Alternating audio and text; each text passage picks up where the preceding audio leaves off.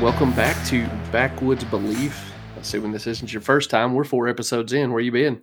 I'm Jeff. This is Ben, and we're here to talk about one of our favorite books in the hands of some of our least favorite people. So, uh, Ben, before we get started, how are you doing today?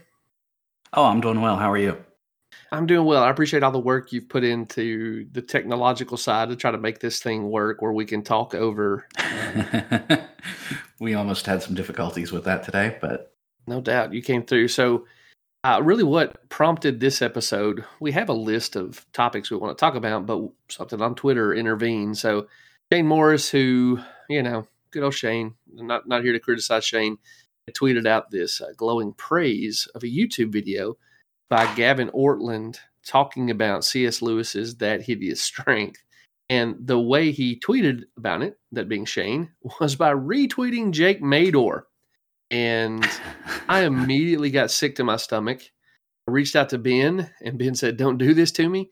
So, Ben, if. Uh, if our listeners don't immediately understand why this is a problem, uh, can you help them understand why our hair caught on fire? Yeah. So, uh, yeah, a, a, great a great way to think about this is to talk about the episode we did on the made to order man, which was really just a description of one of the characters in that hideous strength, Mark Studdock, who is like the quintessential made to order man until you know the book finishes.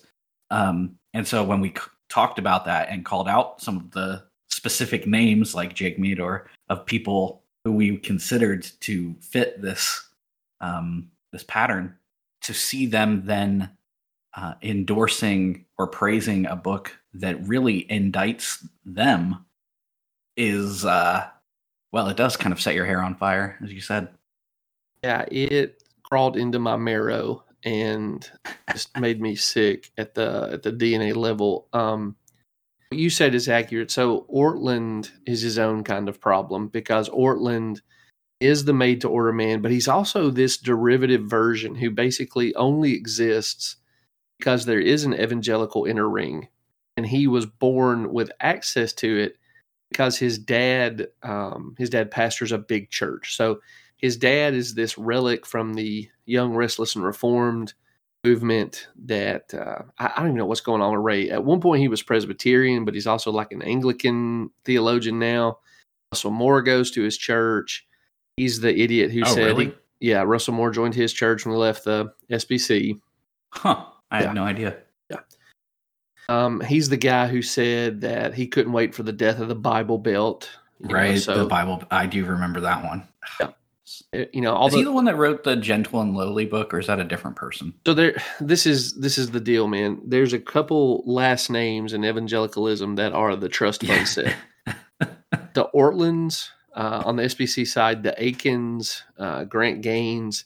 These are guys who, again, they only have any kind of public life because the evangelical inner ring exists and their big church dads birth them into it. So Ortlund, Gavin may have wrote Gentle and Lowly. I don't know. Crossway sent my church a box full of those things, and I thought about it for a long time, and I mailed it back to him. Um, it could have been his Hold brother on. Dane. I'm not actually sure how many Ortlund spawn yeah, Dane, there are. Dane Dane wrote Gentle and Lowly. Okay. Okay. okay. So Dane's the other brother. Um so as I said, Gavin is his own kind of problem because he is a fundamentally derivative creature from evangelical inner ring. And um I guess really the first time I really threw down with Gavin was in 2022 when critical theory was on the rise And he tweeted, White supremacy is evil, and it is helpful for us to say so without qualification. This should be uncontroversial within the church, but unfortunately, that cannot be assumed right now. So, this is the quintessential made to order man. He stuck his wet finger in the air, uh, saw that yeah. it was good to criticize the, the church going community for this nebulous evil that he couldn't he couldn't point to anyone who was a white supremacist in any church but he's trying to build his brand. Uh, he's building his brand on look how bad the church sucks and look how much better I am. Yeah. And so I replied to him and asked him when he first realized his conscience was so seared he could comfortably trade in denigrating the bride of Christ for Twitter likes. You can imagine that got me blocked pretty quick. But Yeah. I, I want our listeners to understand this is the kind of person we're dealing with. He desperately wants the world's approver, approval. He desperately wants the spirit of the age to kiss him with prestige, and he's quite happy to throw the church under the bus to get it. Yeah. Anything you want to add to that? Uh, I mean, I I don't really know much about him other than the fact that he apparently wrote that book that I've heard of. But Yeah. It- yeah. he he sounds like the the kind of guy we've been talking about. Uh, he's based definitely that guy. Your description. So then Jake Meador is praising Gavin's uh, discussion of the book. Jake is the living embodiment of the objective room from that hideous strength, right? It's to take any classical distinction that references an objective set of morals Yeah. and crush it under your feet. With him, he does it with gender signaling. Um, And as you said, this is the kind of book that indicts these people, you know, with the precision of a laser. And here they are talking about it. I, mean, I'll just be honest. I feel territorial. I, feel Yeah. like that book in their hands is what a man must feel like if his daughter makes really bad choices in her love life and ends up married to a drug addict. Yeah. Just shouldn't have this precious thing in your presence. You, you know what I'm saying? Yeah. And there I mean this is this has always been a problem with C.S. Lewis and the evangelical world is that they love to praise C.S. Lewis. I mean, Gavin's going to gush over C.S. Lewis in the intro to this podcast that we're about to listen to, or at least listen to portions of. And um, the the evangelicals love to do that, but typically, now this is not the case with Gavin, but typically that's because they've read Narnia maybe they've read Mere Christianity, but they haven't really delved into what C.S. Lewis was often writing about. They haven't thought about the consequences of the things he's saying. They haven't read him on gender and what he believes about it, um, and just the the objective goodness of na- the natural order. Uh, and so it's really hard to hear guys like Russ Moore, who I think in one- one time when he posted some of his top favorite books, cited Wendell Berry and C.S. Lewis, and I'm like, oh, uh, you feel very territorial because you're like, do you, have you read anything beyond just hearing that these are the kind of people you're supposed to like? Right. Um, because they their writings indict you, and that that's the thing we're talking about with C.S. Lewis and Gavin here is, uh, and Jake is his writings indict you. Absolutely. So let me be real fine point about that. I, as I was listening to this nonsense, um, there were just quotes that were coming from that hideous strength or the you know the the nonfiction version called Abolition of Man that kept coming to my mind. And so, um, one thing I want to say up front is that if you're watching this on YouTube, this is where Gavin posted this. His channel is Truth Unites. If you want to go watch it, more power to you. But on the screen, his the name that he uses for himself is Gavin Ortlund, PhD, and it is such a it- it's such a dead giveaway about who this guy is. Um, can't can't present his own ideas, and and here's the thing: I suspect that betrays that he knows he doesn't really have much to say. So what has to be on stage every time he is is the credential that means you're supposed to listen to him. Does that make sense? Yeah, yeah, and, and we'll have to talk about credentials at some point and how meaningless they are, but that's for a future episode. Right, right, and and how Big Eva is self credentialing, and it just kind of Mhm. subsists on the appearance of credibility rather than actual credibility. So when I saw that again, my hackles already raised, but I remember, um, uh, I remembered a passage from that hideous strength. I, I can't remember who the speaker is. I've pulled up a bunch of these excerpts, but um, as Mark Studdock is being brought into the uh, NICE system, and he's starting to hear some details about what they plan to do. Can't remember if it's Featherstone or who, but the topic comes up of what they want to do, and they, you know, the the idea that the bad guys are pushing is people need to be told what to think, and so Mark's response is basically to assume that NICE is aimed at the uh, the general public to, to teach them. And uh, he says, you know, something to the effect of, "Do we start with the educated?" And he gets his head bitten off. And the passage I was thinking about says this: "Are you fool? It's the educated reader who can be gold." All of our difficulty comes with the others. When did you meet a workman who believes the papers? He takes it for granted that they're all propaganda, skips the leading articles. He buys his paper for the football results and the little paragraphs about girls falling out of windows and corpses found in Mayfair flats. He is our problem. We have to recondition him. The educated public, the people who read the highbrow weeklies, don't need reconditioning. They're all right already. They'll believe anything. Gavin Yeah. Ortlund is not the blue collar guy who has some relationship to the natural world and therefore some inoculation against the nonsense. He's the educated public reading the highbrow weeklies, and he's already conditioned to believe the NICE spiel. Yeah. So, with that in mind, um, I'm going to ask you to hit play. And Ben, I can't right. remember. Do we want to just start right from the beginning, or do you have a specific clip you want to jump to right away? Well, if you'll indulge me, and if our listeners will indulge me, I think at the very beginning he mentioned something about the Tim Keller Institute, and I'd like to listen to that point and then stop. All right, we'll start from the beginning here then, and then go till he mentions that. All right. Let's talk about C.S. Lewis a little bit. I have two favorite books that I listen to over and over again. Both are by C.S. Lewis. He's my favorite writer. I love C.S. Lewis. Can't wait to get to heaven and talk to C.S. Lewis about my best books. And, uh, you know, I just can't imagine. Oh, it'll be great. Um, Till We Have Faces is one of them. I've already made a video about that one. By the way, I'm talking with a friend about editing, doing a book where we edit a series of things until we have faces. So I'll keep you posted on that. Uh, I'm excited about that. We just had a first planning session yesterday about that.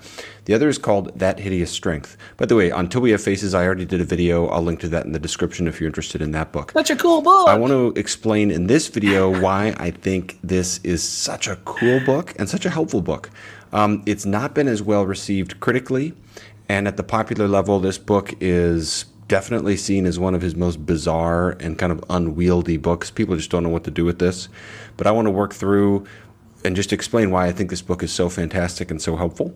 Um, so I'm gonna this this will have four sections to this video. It'll be a longer video. Before I even get to explain the table of contents for this video, let me just explain why I think there's value in works of fiction like this.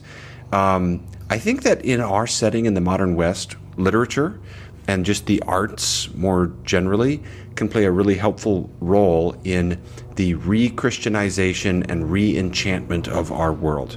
This is one of my great passions in terms of apologetics, and it's an area that I'm working on right now.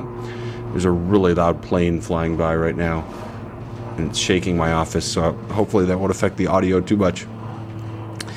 Um, but just to explain this point, because I'm gonna, I'm working on. In fact, I just finished an article that will go up for the uh, Keller Center for Cultural Apologetics in a couple of weeks.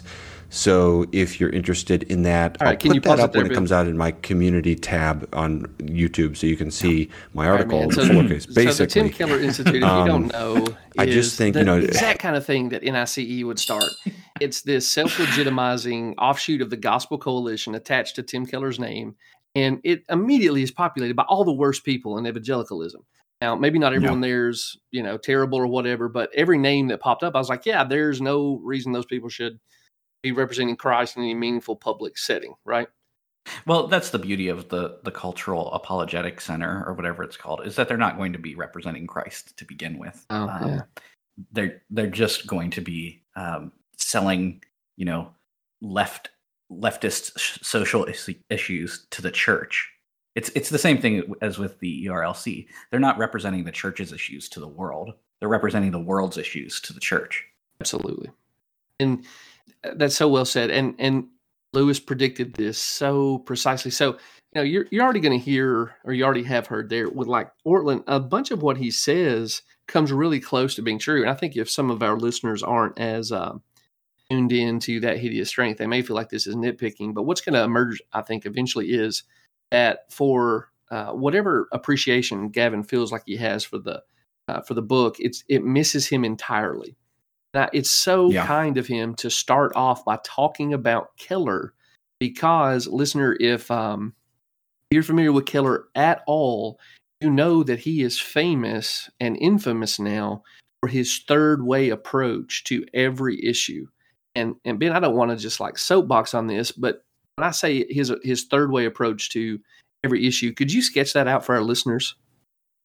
Yeah, so often when Tim Keller with a particular issue, whether it's theological, cultural, whatever, he will present, well, there's this side and there's this side, which is usually the right wing side and the left wing side. But the true Christian way is this other alternative that no one has ever considered.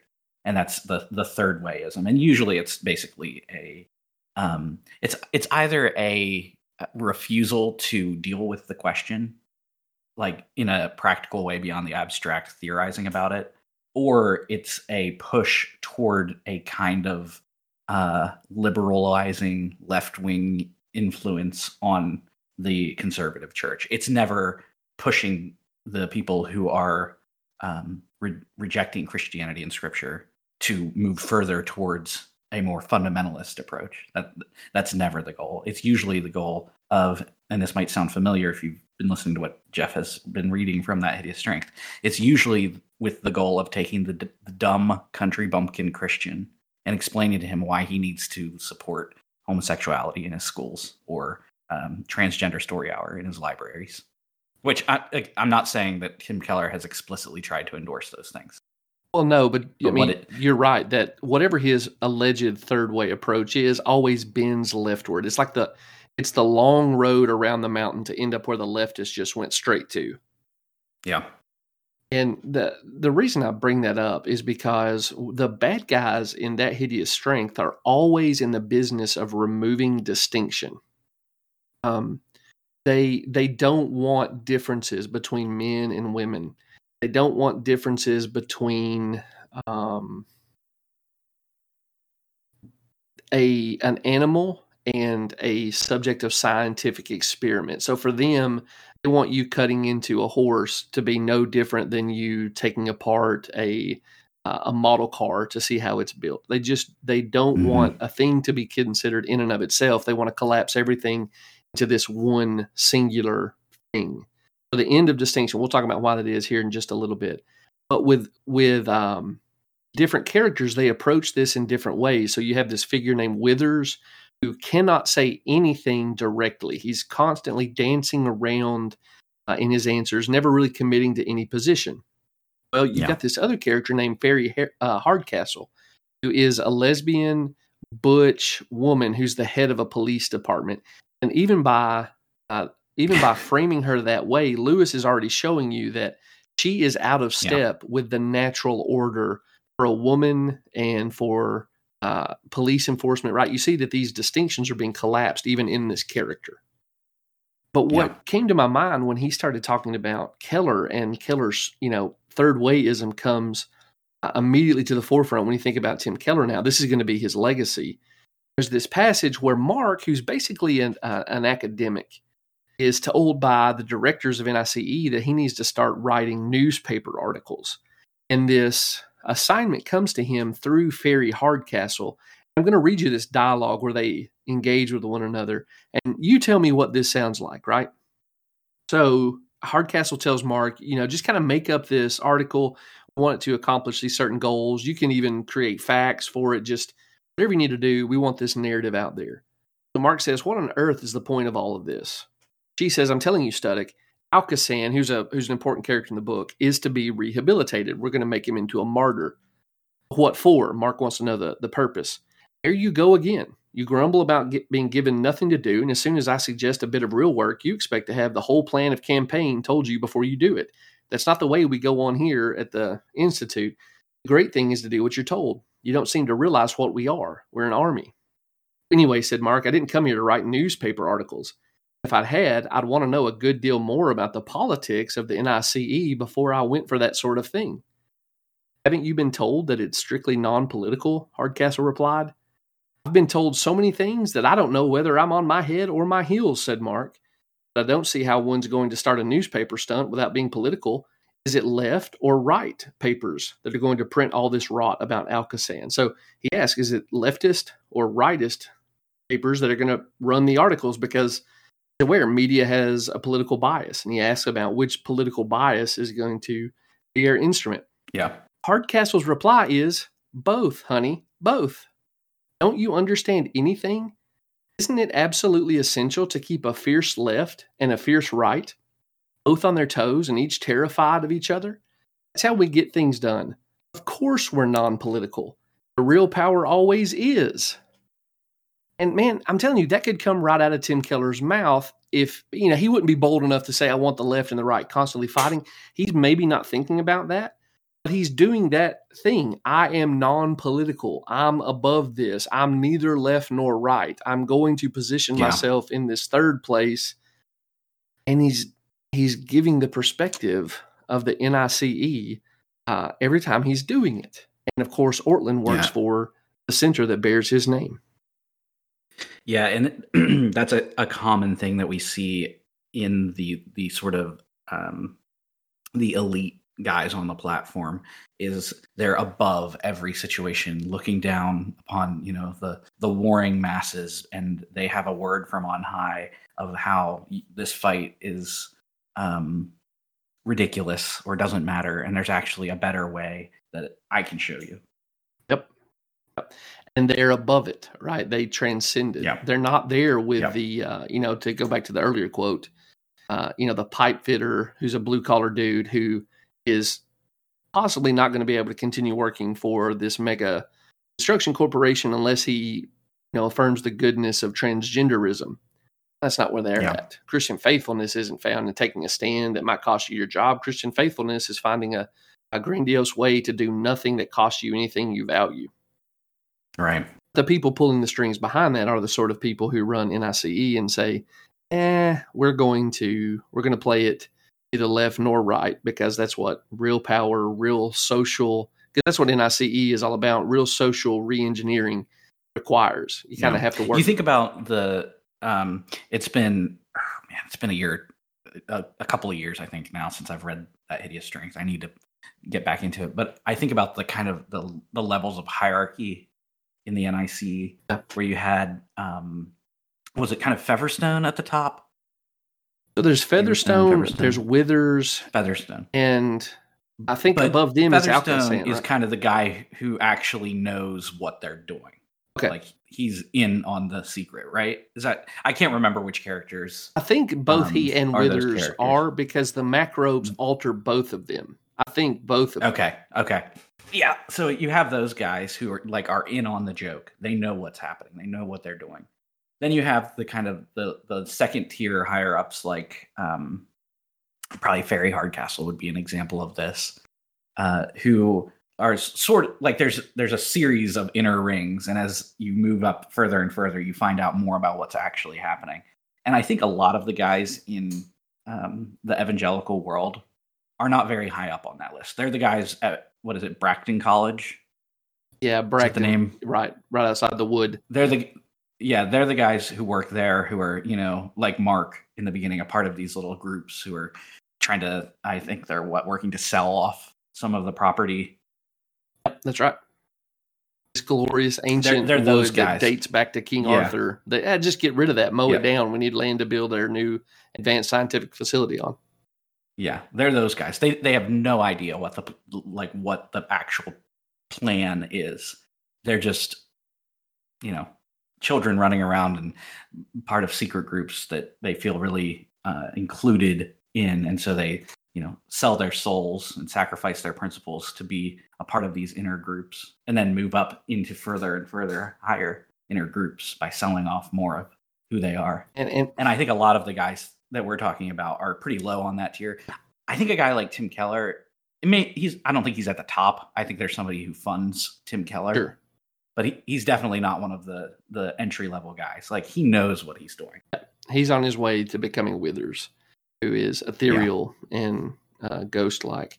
It's great that you take it to these, you know, most of these guys uh, on the front lines are just inner ring applicants because this conversation Right. with your Hardcastle goes on, and, and just listen to this, uh, you know, how it cuts to the inner ring. So Art responds to that whole, you know, where the real power is, neither right nor left. He says, This is all very interesting, but it has nothing to do with me.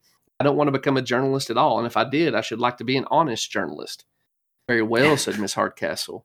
All you'll do is help ruin this country and perhaps the human race, besides dishing your own career.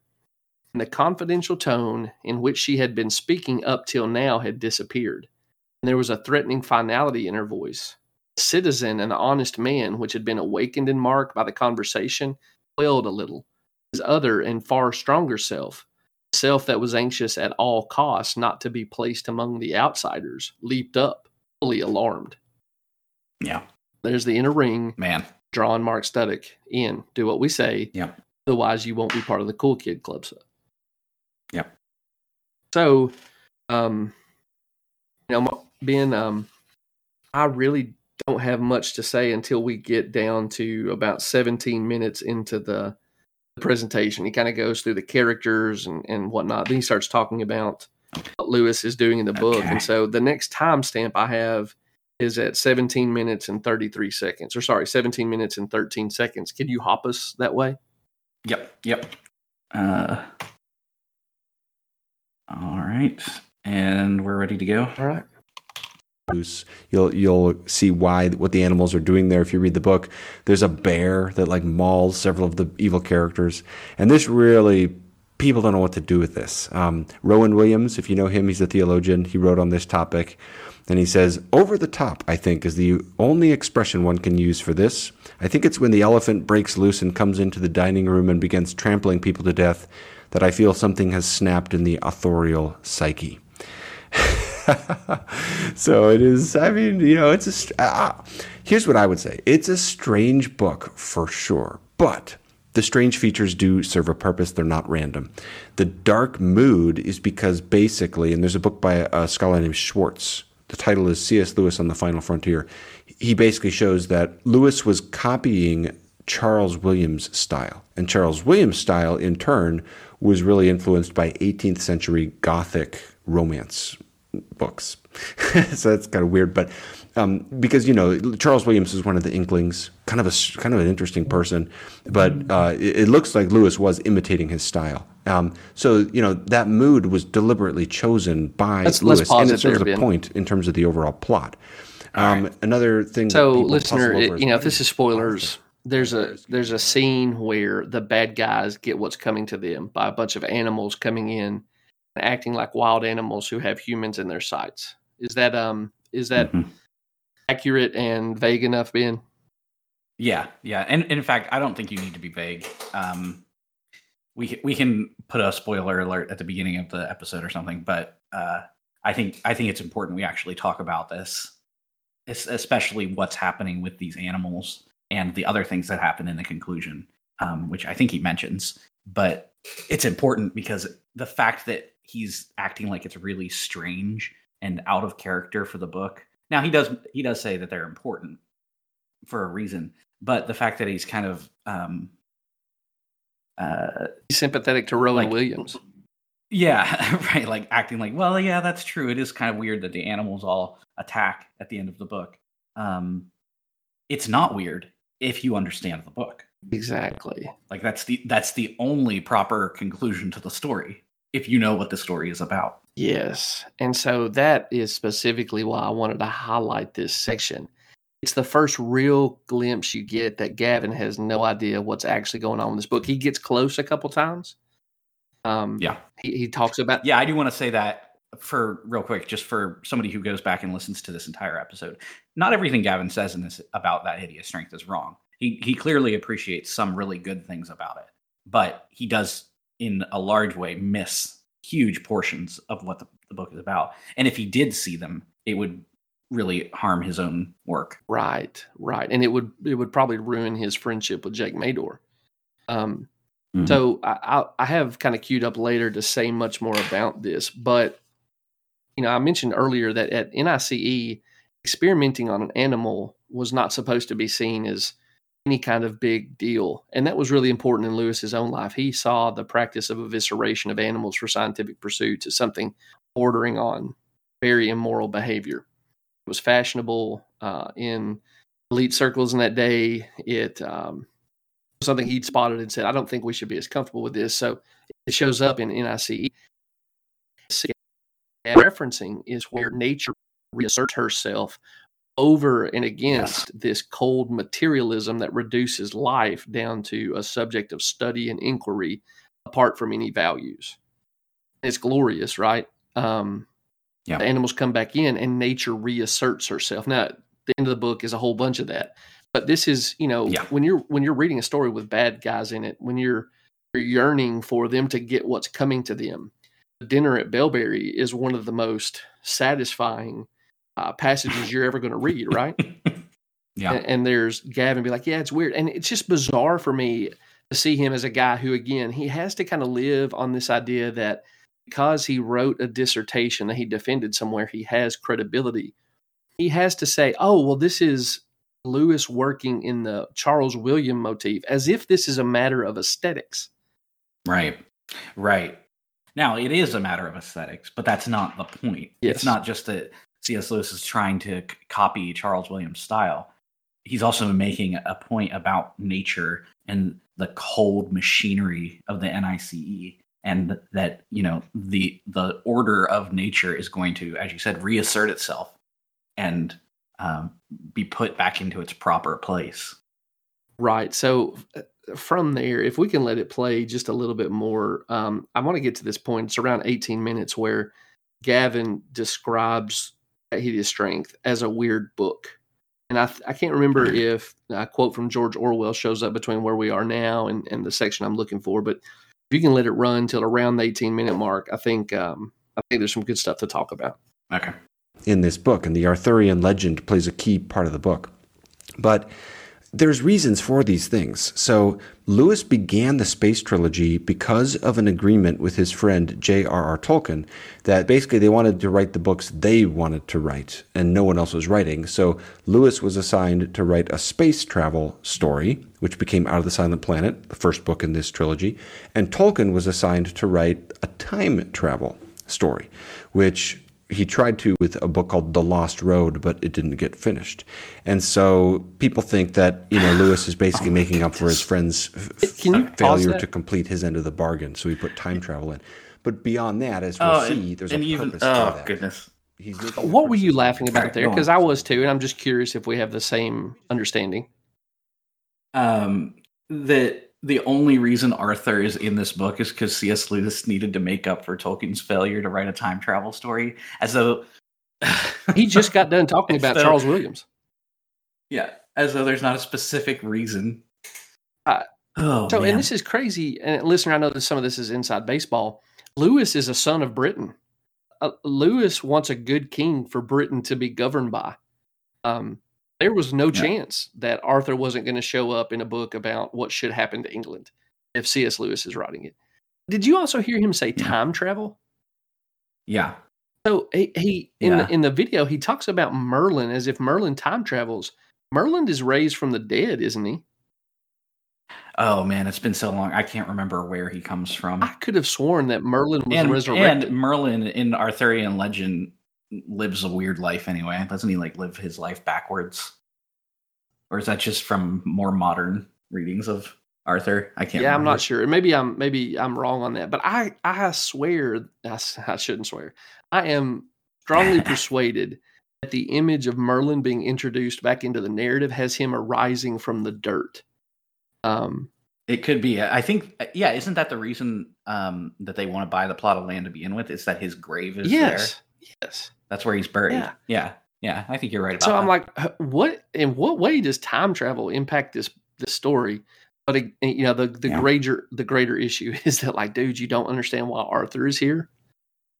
Yeah. One of my favorite passages from the book, and it's Merlin, not Arthur, who's there. But one of my favorite passages from the book is um, when uh, Ransom is talking to Merlin, and Merlin's trying to figure out, okay, where do we go from here? And he asks, you know, who are the who are the, the good kings we can go to, the good Christian kings? And Ransom's like, there are none. He's like, well, are there? Who's the emperor? Can we go to him? Lewis is like, there's there's no emperor or ransom, although it is basically Lewis. Like there's there's no emperor. And he's like, well, maybe we can go to one of the the righteous pagans.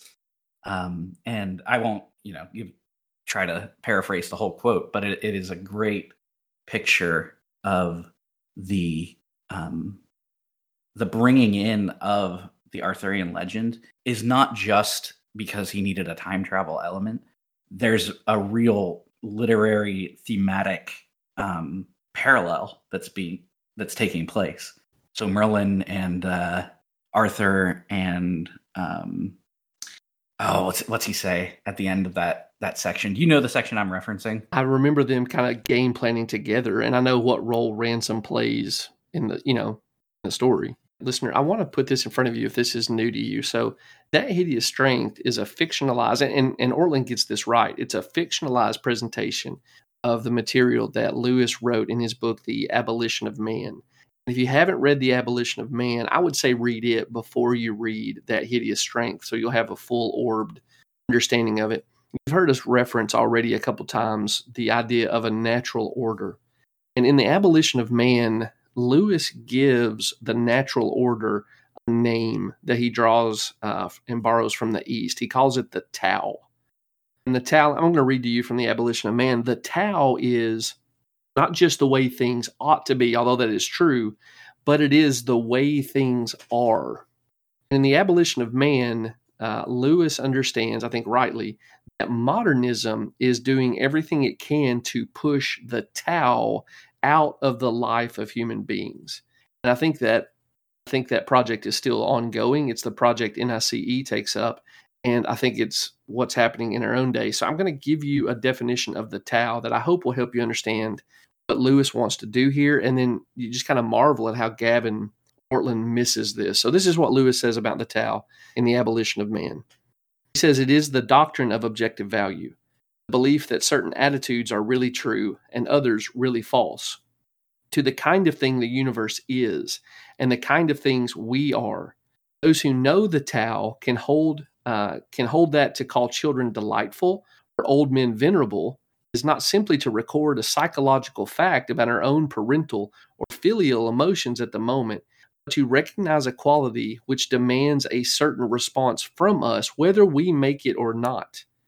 I myself, this is Lewis speaking autobiographically, I myself do not enjoy the society of small children.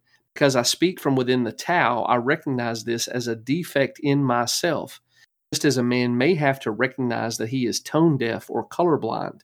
And because our approvals and disapprovals are thus recognitions of objective value or responses to an objective order, therefore, emotional states can be in harmony with reason we feel liking for that which ought to be approved, or out of harmony with reason when we perceive that liking is due but cannot feel it.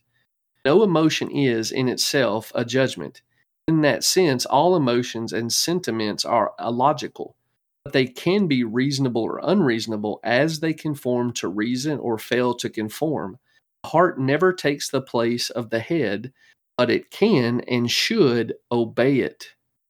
So, Lewis here is a deeply medieval person. He realizes there's an order to the cosmos. He calls it the Tao. He recognizes that we have an obligation to honor it and conform ourselves to it. And the entire fictional narrative of that hideous strength is two contrasting ways of living. It is the Institute of NICE doing everything they can to throw off the Tao. And that is set in contrast with Ransom Society at St. Anne's that is doing everything they can to live within the Tao as faithfully as possible. You have one uh, group, the, the NICE, producing subhuman monsters and you have St. Anne's through conforming to the Tao. I would use the language of the natural law, um, who God Himself is yeah. as objective reality. They are producing humans. And so those who go to NICE become less human. Those who come to St. Anne's become more human because this is the way we conform rightly to our Creator. Ben, jump back in.